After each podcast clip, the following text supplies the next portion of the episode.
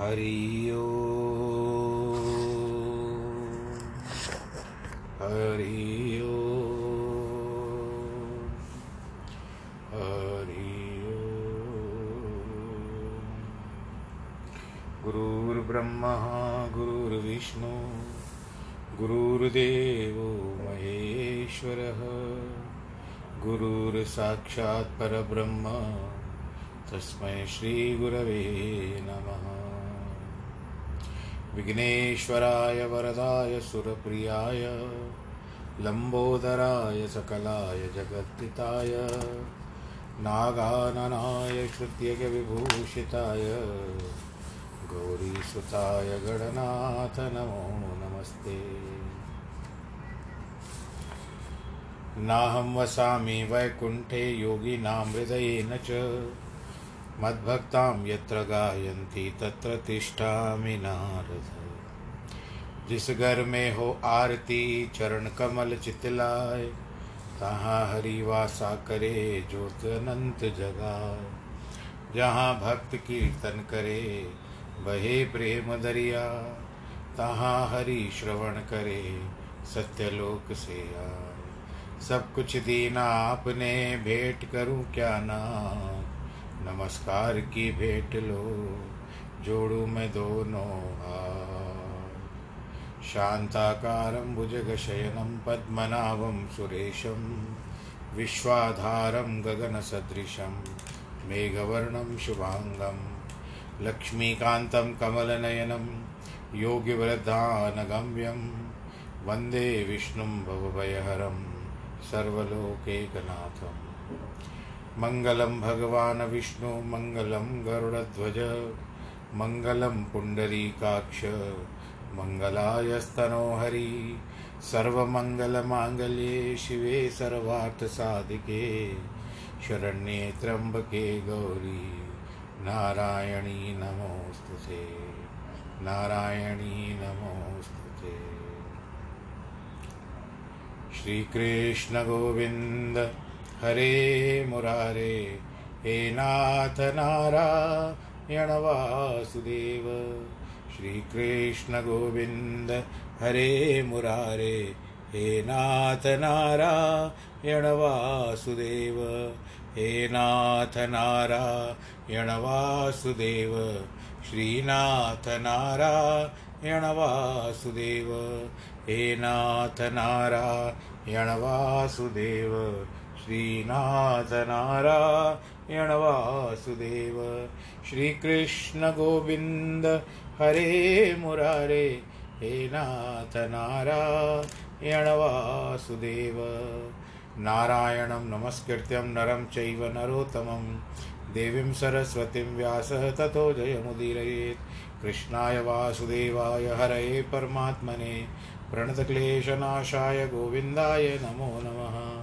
ॐ नमो भगवते वासुदेवाय। ॐ नमो भगवते वासुदेवाय। ॐ नमो भगवते वासुदेवाय। हरि ओं नमो भगवते वासुदेवाय। बोलो श्री कृष्ण भगवान की जय। बोलो श्री विश्वरूप भगवान की जय। प्रिय श्रोतागणों चलिए, आज हम भगवत गीता में ये जो ज्ञान, गंगा, इन सबको एक और रख देते हैं।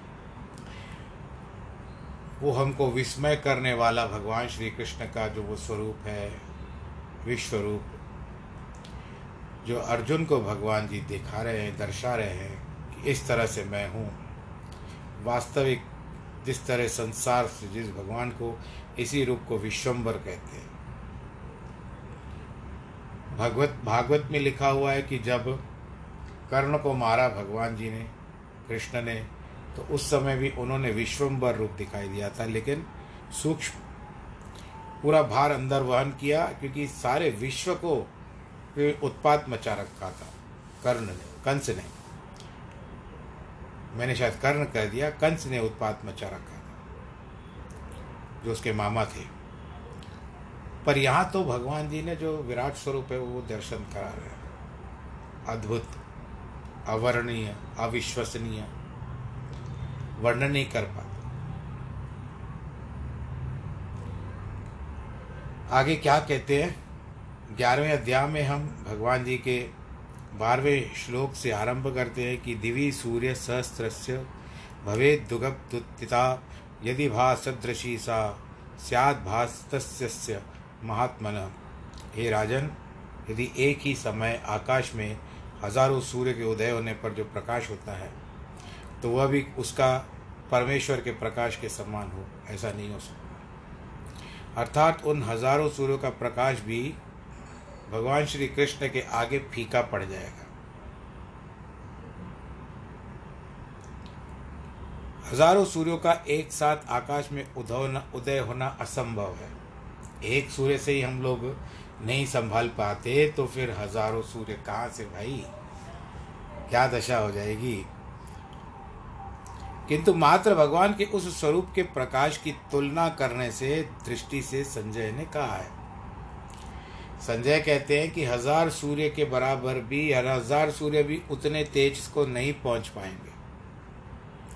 जब आपके घर में कोई त्यौहार होता है फ़ंक्शन होता है, जलसा होता है तो आप बहुत सारी बत्तियाँ लगा देते हो। इतना प्रकाश हो जाता है, वो भी है फ्लड लाइट्स लगाते हो। क्रिकेट खेली जाती है, रात्रि के खेल खेले जाते हैं तो उस समय बड़ी बड़ी बत्तियाँ लगती है तो उस दिन को भी रात को अंधेरा दिन को करके खेला जाता है। डे एंड नाइट मैच कहते हैं उसको। तो उस समय उन खिलाड़ियों को तो ऐसे लगता है कि वो दिन में खेल रहे हैं, क्योंकि गेंद भी और हम भी टीवी पर बैठ कर के देखते हैं। तो लगता है कि गेंद तो हमारे सामने से जा रही है। इतना अंधेरे होने के बाद भी इतनी सारी बत्तियों की व्यवस्था होती है और वहाँ उनका प्रकाश भूमि पर पड़ता है। तो अब यहाँ पर ये तो कुछ भी नहीं है, पर यहाँ तो हज़ारों सूर्यों की बात बताई गई है। संजय ने उपमा बताई है। कहीं कहीं पर तो भगवान जी को करोड़ सूर्य की का भी हिसाब उपाधि बताई गई है। पर वास्तव में इन हज़ारों सूर्यों का इस प्रकाश के तेज से सम्मुख बंद पड़ जाएगा, क्योंकि हज़ारों सूर्य भी परमात्मा के एक अंश के तुल्य है। आप बताइए कि भगवान जी बताते हैं, मैंने पढ़ा था, कि हमारे लिए कितने प्रकार के युग हैं? सतयुग, त्रेता युग, द्वापर युग, कलयुग परंतु भगवान जी के लिए प्रत्येक युग ऐसे बीतता है, जैसे आँख मीच करके खोलने का। ऐसे युग भगवान जी का बीत जाता है। कहाँ पर जा सकते हैं हम लोग? कितनी दूर तक जा सकते भगवान को पाने के लिए? कभी आप लोगों ने प्रयत्न किया इतना सुन रहे हैं कि प्रयत्न किया है कि ले करके माला बैठ करके ले जाए, भगवान जी को प्राप्त करने का।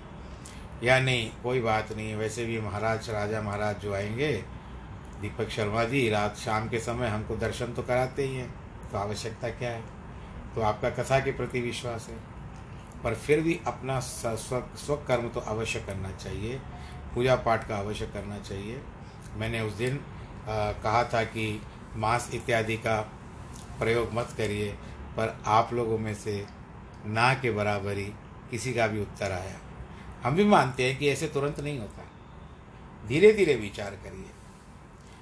मुझे न जाने क्यों लग रहा है कि बार बार मैं आपको इन बातों से विलक करूँ। फिर भी जैसे आप लोगों की इच्छा। आगे कहते हैं कि तत्रे कस्थ जगत कृष्णम प्रविभक्त मने कदा अपदृश्य देवदेवस्य शरीरे पांडवास्तथा। तब अर्जुन ने देवों के देव भगवान के शरीर में अनेक प्रकार के विभक्त, यानी अलग अलग रूपों में संपूर्ण जगत को एक ही स्थान पर, एक ही जगह पर स्थिर देखा। स्थित थे वहाँ पर। जैसे पहाड़ी स्थिर रहती है, स्थित रहती है एक स्थान पे। अर्जुन ने देखा कि सभी रूप भगवान के ही है। सभी मुख भगवान के ही मुख है। सभी नेत्र भी उनके ही है। हाथ पाँव उसी के हाथ पाँव थे। प्रत्येक शरीर का प्रत्येक अंग भगवान के दिव्य स्वरूप का अंग था। अर्थात अर्जुन ने भगवान के प्रत्येक रोम रोम में एक संसार देखा। बोलो, कृष्ण कन्हैया, लाल की जय। रोम रोम किसको कहते हैं? ऐसे अनेक ब्रह्मांड उस शरीर में देखे जो असंख्य थे। अनंत से, जैसे चित्रपट के ऊपर, जिसको हम सिनेमा का पर्दा कहते हैं फ़िल्म स्क्रीन, उस पर संपूर्ण खेल का विस्तार देखने में आता है। वैसे ही संपूर्ण ब्रह्मांड, ये जो यूनिवर्स है, इसमें देवता, मनुष्य, पशु, यानी जानवर, पक्षी पक्षी, वृक्ष, यानी पेड़, पर्वत सहित ऐसे ही स्थान पर अपने देवादिदेव, भगवान के उस विश्व रूप शरीर में उसने देखा कि उस समय अर्जुन ने वह महाभारत का युद्ध भी देखा। जिस प्रकार भगवान बड़े बड़े योद्धाओं को अपने दाढ़ों से, ये जो अपने मुँह है ना, उनके बीच में रख करके भगवान चबा चबा करके समाप्त कर रहे हैं। यानी वो दृश्य भी दिखाई दिया महाभारत में, जिसमें भगवान जी काल रूप बन करके वो जो योद्धा मर रहे थे या भगवान जी उनको खा रहे थे, चबा रहे थे। ततः स विस्मय विशिष्ट विष्टो धृष्टरोमा धनंजय। प्रणम्य शिरसा देवम कृतांजलिम रभाषत। तत्पश्चात आश्चर्यचकित पुलकित शरीर। जैसे कभी कभी आपका शरीर पुलकित हो जाता है, रोंगटे खड़े हो जाते हैं, शरीर के बाल खड़े हो जाते हैं, आप इंग्लिश में घूस बॉम्ब बोलते हो। अर्जुन ने हाथ जोड़कर भगवान के सिर में प्रणाम करके कहा, मैं आज अंग्रेज़ी शब्दों का इसके लिए कुछ कुछ प्रयोग कर रहा हूँ, क्योंकि मेरे इस कीर्तन में कुछ युवा भी ज्वाइन हो गए हैं। मैं इसके लिए ज्वाइन भी कह रहा हूँ, सम्मिलित हो गए हैं। तो उनको, उनके लिए सरल भाषा के लिए मैं कुछ अंग्रेज़ी शब्दों का प्रयोग कर रहा हूँ। आप विचार करते होंगे कि आज अंग्रेज़ी में बीच बीच में बहुत बता रहे हैं तो मैं उन युवाओं के लिए कर रहा हूँ। अर्जुन ने साख इसके लिए वही बताते हैं कि पुलकित हो गया। भगवान को सिर से प्रणाम कर कर कर दिया अर्जुन ने। समझ में नहीं आ रहा था करूँ क्या। स्तुति नहीं भी कर, स्तुति भी नहीं कर पा रहे थे। अर्जुन ने साक्षात महादेव से भी युद्ध किया था। डरा नहीं था। उसने राजा युधिष्ठर के राजसूय यज्ञ के निमित्त सभी राजाओं को पराजित कर असंख्य धनराशि जुटाई थी। किंतु भगवान का ऐसा अद्भुत स्वरूप वह देख नहीं पाया। उसने न तो अपने नेत्र बंद किए, न करने योग्य कर्मों को ही भूला। वह ना डर करके भागा। हम लोग कैसे डर करके भाग जाते नहीं भागा अर्जुन अंतकरण जो आश्चर्य और निश्चय से उत्पन्न हुआ, उसके होते हुए आदर और सम्मान के साथ हाथ जोड़ करके भगवान से कहता है, अर्जुन, कहते हैं, अर्जुन उवाच, पश्यामी देवास्तव देवदेहे स्वस्थिता भूतविशेष सड़गान ब्रह्मणा मीशम कमला मनस्तम ऋषिश्च, सर्वानुगाश्च द्वियान। अर्जुन, ने कहा, हे देव, तुम्हारे इस विश्व रूप में सभी देवताओं, अनेक प्रकार के प्राणियों, कमलासन पर बैठे संपूर्ण सृष्टि के कर्ता, जनक उत्पन्न करने वाले, पैदा करने वाले, ब्रह्मा के साथ सभी ऋषियों और दिव्य सर्पों को देख रहा हूँ, नागों को देख रहा हूँ। अनेक बहादुर अनेक बाहूदर वक्त्र नेत्र पश्यामी तम सर्वतो अनंत रूपम नान्तम न मध्यम न पुनस्तवादिम पश्यामी विश्वेश्वर विश्वरूप। अनेक भुजाओं, अनेक अमाशयों, मेधो, जिसको आप इंटेस्टाइन्स कहते हो, जो खाना पकाती है, अनेक मुख, अनेक रूप वाले, तुम्हारा स्वरूप मैं सभी दिशाओं में देख रहा हूँ। हे विश्वेश्वर तुम्हारे इस विश्व रूप का मैं कोई आदि मध्य और अंत नहीं देख रहा हूँ। न बिगिनिंग न मिडिल एंड न एंड किरीटीन गदिनं, चक्रणं च, तेजो राशि सर्वतो दीप्तमन्तरं। पश्यामि त्वं दुर्निरीक्ष्य समन्ता, दीप्ता, अल्क, द्युति, म प्रमेयम।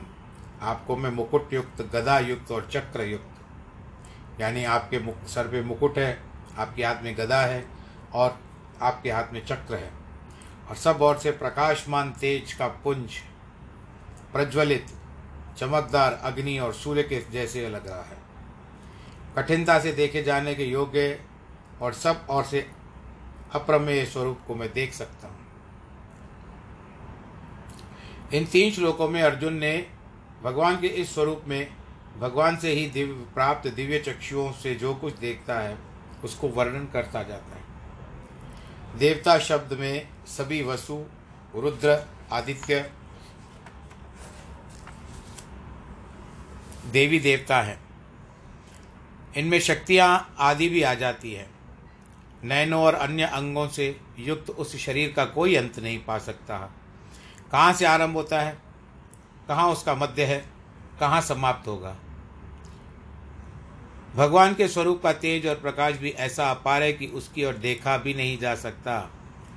त्वमक्षरम परमम वेदी तव्यम तमस्य विश्व विश्वस्यम परम निदानम त्वमव्यय शाश्वत धर्मगोप्ता सनातनस्व पुरुषो मतो में तुम ही परम अक्षर हो, तुम ही जानने योग्य, संपूर्ण जगत के परमाश्रय, यानी सबसे बड़े आधार, बेस। तुम ही नित्य शाश्वत अनादि धर्म के रक्षक, तुम ही सनातन, अविनाशी पुरुष हो, ऐसा मेरा मत है। इस श्लोक में अर्जुन ने विश्वस्य परम निदानम, इस शब्द का प्रयोग किया है, जिसके दो अर्थ हैं। संसार की सबसे बड़ी निधि, जो फंड्स या ट्रेजर होता है, या संसार का परम आधार। बेस। भगवान ही परमाक्षर अर्थात अविनाशी ब्रह्म है। जो मुमुक्षु अधिकारियों के लिए, आप लोगों ने सुने होंगे ना, मुमुक्षु वेद जो बौद्ध बौद्ध धर्म में माने जाते हैं, और वैसे सनातनी धर्म में भी है।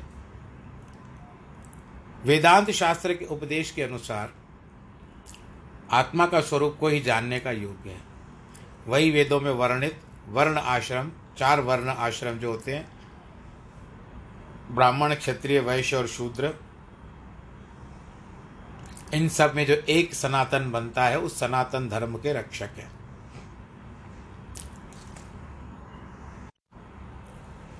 अनादि मध्यांत मनंत वीर, मनंत दाहु शशि सूर्य नेत्रम पश्यामि तम दीप्त हुता शवक्त्रम स्वतेजसा विश्वमिदम तपंतम उत्पत्ति, पैदा करना, स्थिति और नाश, उसको मेंटेन और फिर उसका अंत।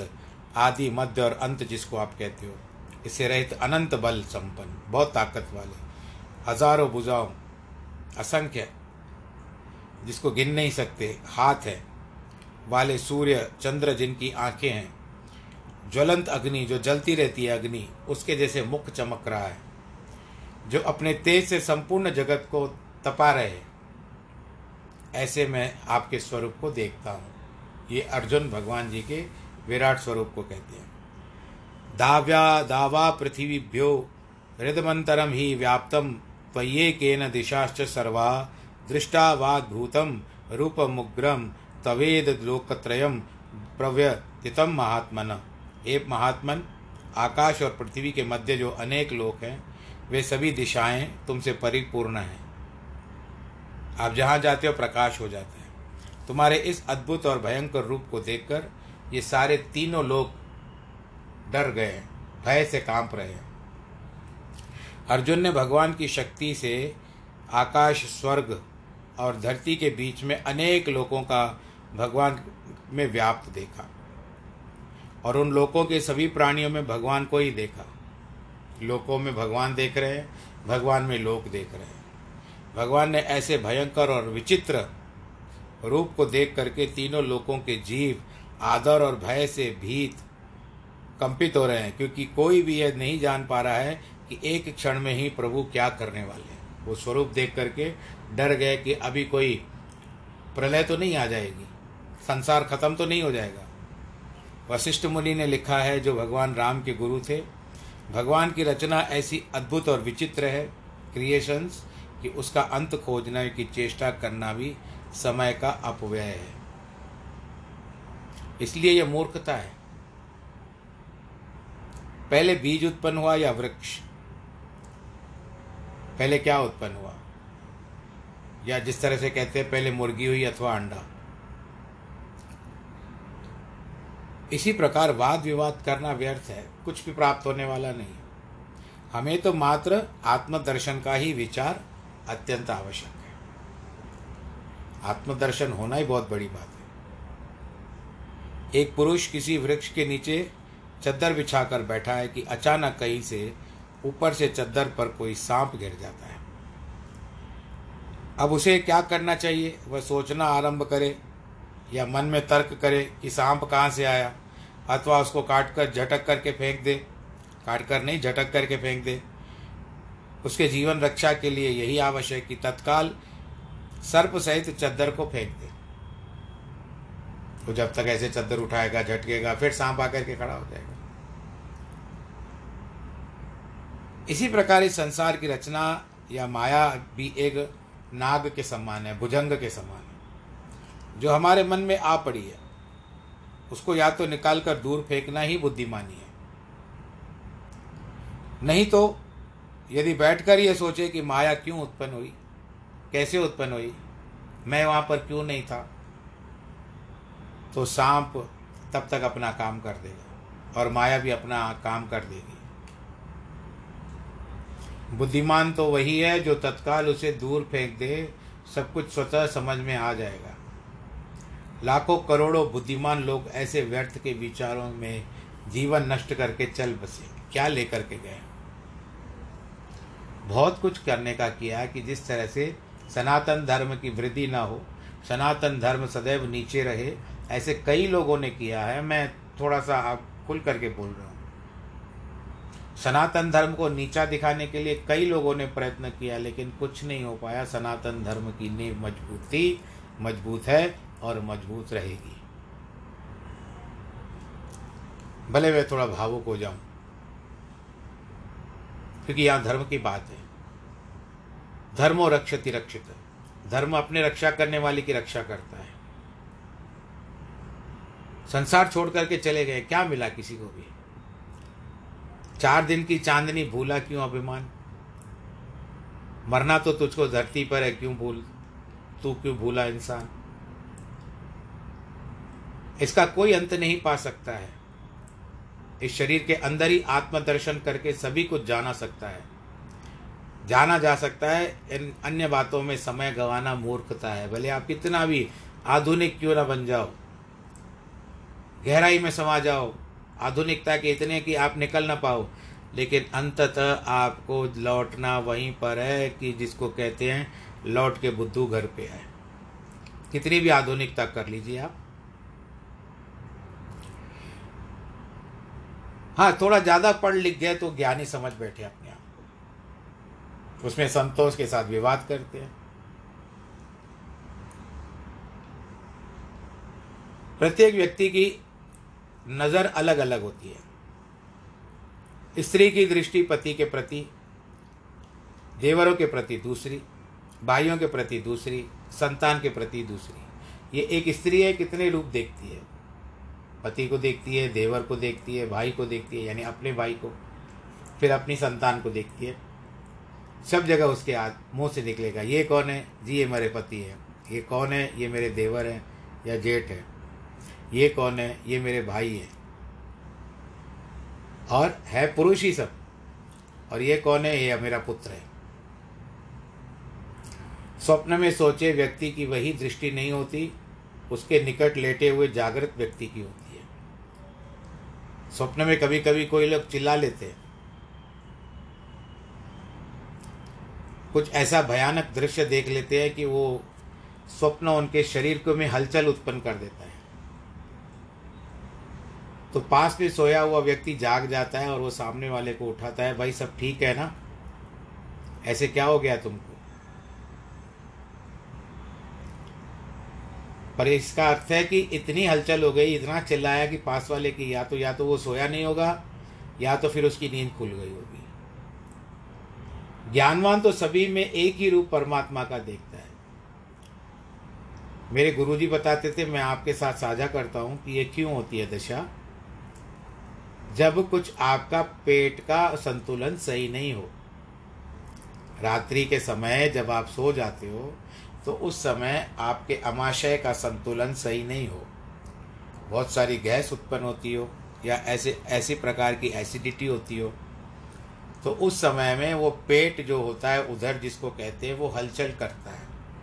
हलचल करने के कारण सांस फूलती है, और ये जो भी गैस नीचे ऊपर होती है हमारे पेट के अंदर, उस समय में उस व्यक्ति को बुरे बुरे ख्याल आते हैं। और उठ करके देखता है तो वास्तविकता में वो देखता है कि मेरे शरीर से तो पसीने छूट रहे हैं। बड़े आनंद के सो, साथ सोया हुआ था, ये क्या दशा हो गई? तो ये कोई ऐसी बात नहीं है, वैज्ञानिक रूप से ये आपके उधर का किया हुआ, आपके पेट का किया हुआ कारनामा है। बोलो, नारायण भगवान की जय। तो इसके लिए पेट को संतुलित रखना चाहिए। संतुलित आहार लेकर के सोना चाहिए। ये मेरे गुरु जी ने बताया था, बाकी आपको जो पता है, आप लोग जान लीजिए।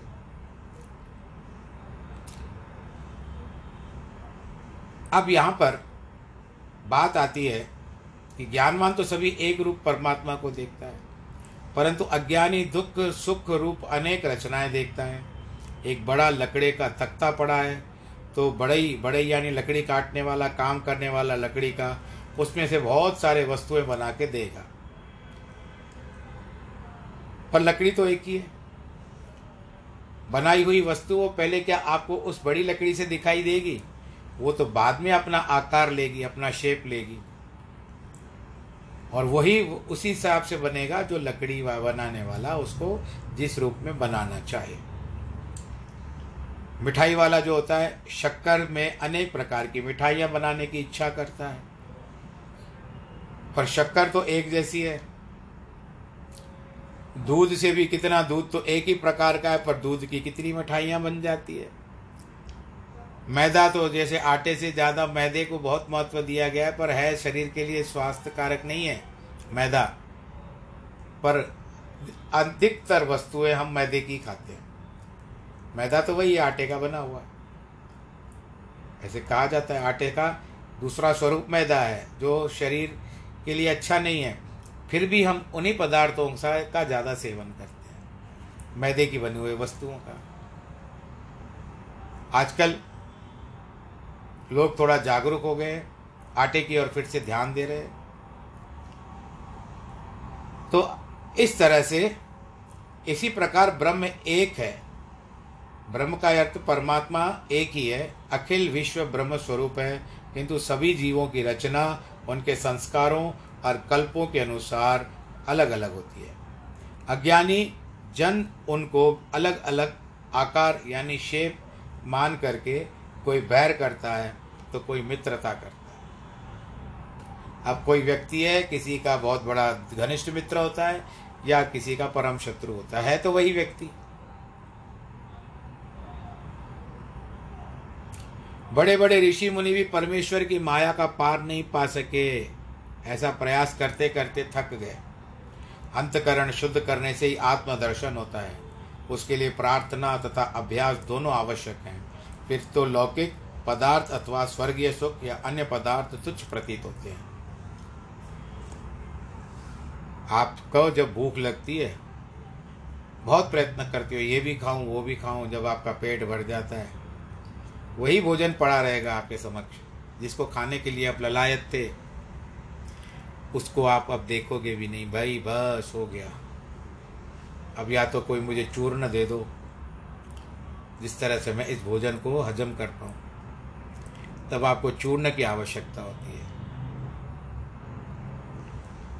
और वो जो पदार्थ रखे हैं, जिसमें आप थोड़ी देर पहले सुगंध आ रही थी अब आप उसको देख भी रहे हो तो लेकिन खाने का मन नहीं है क्योंकि आपके पेट ने जवाब दे दिया है। बोलो कृष्ण कन्हैया, लाल की जय। आगे क्या कहते हैं? अभी ही त्वाम सुरसंधा, स्तुवंती त्वाम विशन्ति केचिद्बद्धीता प्राञ्जलयो गृणन्ति स्वस्ति युक्त महर्षि सिद्धंसंदा स्तुवंती त्वाम स्तुति पुष्कला हे कृष्ण ये देवगणों के समूह तुम में प्रवेश कर रहे हैं। ये सब देवता तुम्हारे अंदर आ रहे हैं। उनसे कुछ भयभीत होकर दोनों हाथ जोड़ करके तुम्हारी स्तुति कर रहे हैं। महर्षि लोग जो होते हैं, जो ऋषि मुनि होते हैं और जो सिद्ध होते हैं, वो सब झुंड के झुंड, ग्रुप, समुदाय, जगत का कल्याण हो, जगत का कल्याण हो, ऐसे कह करके तुम्हारी स्तुति कर रहे हैं। अर्जुन का अभिप्राय है कि भगवान ने इस पृथ्वी का भार उतारने के लिए, दुष्टों का दमन करने के लिए अवतार ग्रहण किया है। इसीलिए मनुष्य रूप में जन्मे वसु, रुद्र आदि देवगण तथा दैत्यसुरों के अंश, रूप, दुर्योधन, शकुनी, दुशासन, दुश, दुशासन आदि, ये तमोगुणी समुदाय सतोगुणी, रजोगुणी, तमोगुणी जो बताया आपको, ये तमोगुणी समुदाय है ग्रुप है। तमोगुणी, जिसके अंदर क्रोध रहता है, वासनाएँ रहती है, जो इस संसार पर अपने अत्याचारों के कारण भोज बन गए हैं। ये सभी अपने प्रारब्ध कर्म के अनुसार भगवान में प्रवेश करते हुए दिखाई दे रहे हैं। यानी इनका अंत देख रहा है अर्जुन। और ये सब भगवान जी के काल के रूप में जा रहे हैं। जैसे पतंगों का समूह अत्यंत वेग से आग में कूद पड़ता है। कुछ अन्य योद्धागण युद्ध छोड़कर, दोनों हाथ जोड़कर दूर से अलग अलग उपमाओं में और गुणों में भगवान की स्तुति कर रहे हैं। नारद आदि, अन्य ऋषि तथा कपिल मुनि आदि सिद्धगण इस रक्तोत्पातमय, यानी खून बहने वाले भयंकर दृश्य को देख रहे हैं और डर रहे हैं। जगत का कल्याण हो, जगत का कल्याण हो, इसके लिए भगवान जी की स्तुति कर रहे हैं, प्रार्थना कर रहे हैं। बार बार ऐसा कहकर वेद वे मंत्रों और स्तोत्रों से भगवान की स्तुति कर रहे हैं। सुर और देवता में अंतर यह है कि जो मनुष्य योनि में शुभ कर्मों के कारण स्वर्ग प्राप्त करते हैं, वे सुरगण कहलाते हैं, जो मूलतः स्वर्ग के अधिकारी हैं, निवासी हैं। अर्थात सूर्य, चंद्र, अग्नि, वरुण, वायु, उन्हें देवगण या देवता कहते हैं हम लोग। रुद्रादित्य, वसवो ये साध्या विश्वेड वैष्णव मरुतश्चोष्म पाश्च, गंधर्व यक्षा सुर सिद्ध संघा, वीक्षन्ते ताम विस्मस्तश्चैव सर्वे। रूप आदित्य, रुद्र, भगवान शिव जी जो रुद्र का रूप है, भगवत में बताया गया, रुद्र रूप क्यों हुआ उनका? आदित्य यानी सूर्य, वसु जो आठ वसु है, साध्य जो सिद्धि करते हैं, विश्वदेव, अश्वनी कुमार, मरुदगण पितरगण गंधर्व, यक्ष, असुर, यानी राक्षस, सिद्धगण सभी, मैं आश्चर्य से देखा हूँ कि ये सब आपके भीतर जा रहे हैं, आपके ही है, अंदर ही है। अर्जुन के कहने का मतलब है कि केवल मैं ही तुम्हारा यह स्वरूप देखकर आश्चर्यचकित नहीं हूँ, परंतु ग्यारह रुद्र, जो शिव बताए मैंने, द्वादश, बारह सूर्य, आठ वसु, साध्य नाम के देवतागण, जिनका प्रधान ब्रह्मा है, विष्णु नामक दस दिक्पाल दिशाओं की रक्षा करने वाले। आपको पता है ना कि दस दिशाओं के स्वामी कौन से कौन से हैं? मैं एक बार फिर से कह देता हूँ। दिशाएँ होती है दस। दस दिशाओं में हम लोग पहले हम पूर्व को मानेंगे, पूर्व को लेंगे। पूर्व दिशा के स्वामी होते हैं इंद्र। इसके लिए आप कभी भी घर में पूजा पाठ करते हो तो पंडित जी कहते हैं कि पूर्व दिशा की ओर। या कोई भी, क्योंकि इससे शक्ति प्राप्त होती है एनर्जीज प्राप्त होती है, इसके लिए पूर्व दिशा को माना जाता है। फिर होता है अग्निकोण। पूर्व से दाई और दाया कोना जो है पूर्व से, पूरब ईस्ट तो उसको कहते हैं साउथ ईस्ट साउथ ईस्ट का अर्थ होता है अग्नि का स्थान। उसके बाद होता है मध्य में, यानी साउथ ईस्ट के बाद बीच आता है, उसको कहते हैं यम का स्थान, दक्षिण दिशा। उसके बाद आता है नैऋत्य जिसको साउथ वेस्ट कहते हैं। साउथ वेस्ट में राक्षस का स्थान है, जिसको आप लोग डेमन भी कहते हो, और इसके लिए कहते हैं कि जो भी जब वास्तु इत्यादि का नियम बनाया जाता है तो उस समय वहाँ पर बहुत सारी वस्तुओं का रखवाया जाता है, वजनदार चीज़ों को रखवाया जाता है, क्योंकि ऐसा माना जाता है कि वास्तु पुरुष के अनुसार नैऋत्य कोण में, साउथ वेस्ट में वास्तु पुरुष के पैर हैं तो उनके ऊपर बहुत सारा वज़न रखने से साउथ वेस्ट को जितना हो सके बंद रखना चाहिए। उसके बाद आता है नैऋत्य के बाद, जिसको आपने साउथ वेस्ट कहा, उसके बाद आता है पश्चिम या वेस्ट वहाँ पर वरुण देवता का अधिकार है। भले आप अपने घर में रहते हो, या आपके प्रांत है, या आपकी एरिया है, या देश है, ये ऐसे ही गिना जाता है। जैसे कश्मीर उत्तर में आता है, दक्षिण में कन्याकुमारी आती है, पूरब में कलकत्ता इत्यादि आ जाते हैं। पश्चिम में आता है पूरब पश्चिम में आता है, मुंबई इत्यादि। भारतवर्ष के ऐसे हैं तो वरुण देवता का स्थान है पश्चिम दिशा में। अब उसके बाद पश्चिम दिशा से और हम थोड़ा बाई ओर चलते हैं। तो वहाँ पर है पवन का स्थान, वायु का। और थोड़ा आगे आओ। बीच में आओ यानी हम स्क्वायर में चल रहे हैं इस समय में। थोड़ा सा आगे आइए राइट साइड में आइए तो बीच का एक बिंदु पड़ता है। वो स्थान है कुबेर का। कुबेर का जो धन के अधिकारी हैं भगवान लक, माता लक्ष्मी के बाद उन्हीं का अधिकार माना जाता है धन पर। और उसके बाद आता है ईशान कोण। आजकल तो बच्चों के नाम भी रखने लगे हैं, ईशान। ईशान कोण आ जाता है।